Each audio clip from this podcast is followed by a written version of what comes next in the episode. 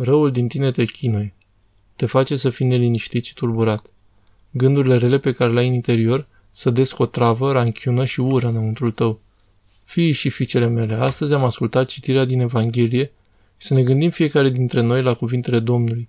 Pentru ce cugetați rele în inimile voastre? Matei, capitolul 9, versetul 4. De ce? De ce tindem să le punem pe cele rele în inimile noastre? Deși ar trebui să cugetăm la cele bune. Ar trebui să gândim la cele ce sunt spre bine.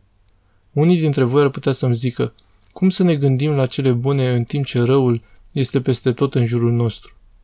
Nu vă temeți de răul care este în afara voastră, ci temeți-vă de răul din lăuntrul vostru. Răul din exterior este sub controlul lui Dumnezeu. Dumnezeu există și El este atotputernic, pantocrator. Dar tu ești responsabil pentru răul din lăuntrul tău și vei da socoteală pentru asta și vei fi judecat pentru asta.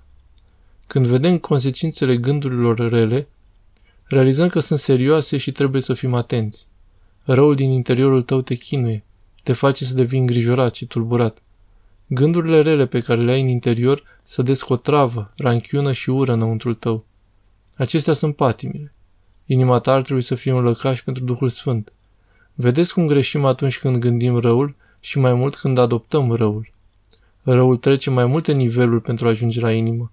Începe cu o viziune greșită asupra lumii. Adesea judecăm lucrurile exterioare superficial.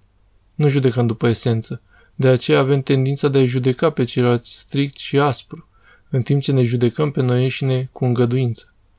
Ne justificăm pe noi înșine și îi judecăm pe alții, pe când în viața spirituală ar trebui să se întâmple opusul.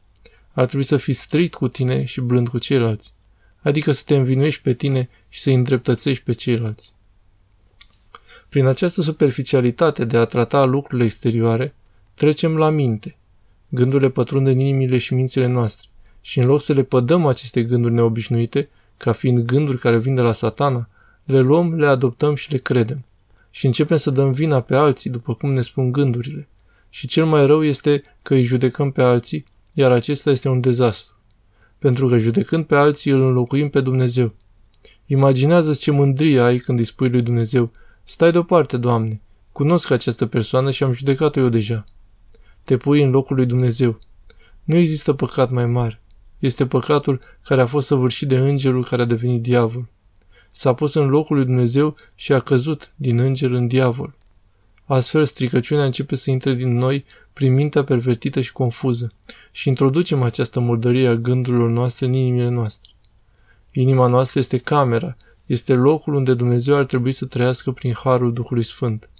Și acest loc al lui Dumnezeu, în loc să fie curat, frumos, sfințit și sfânt, este plin de toată murdăria.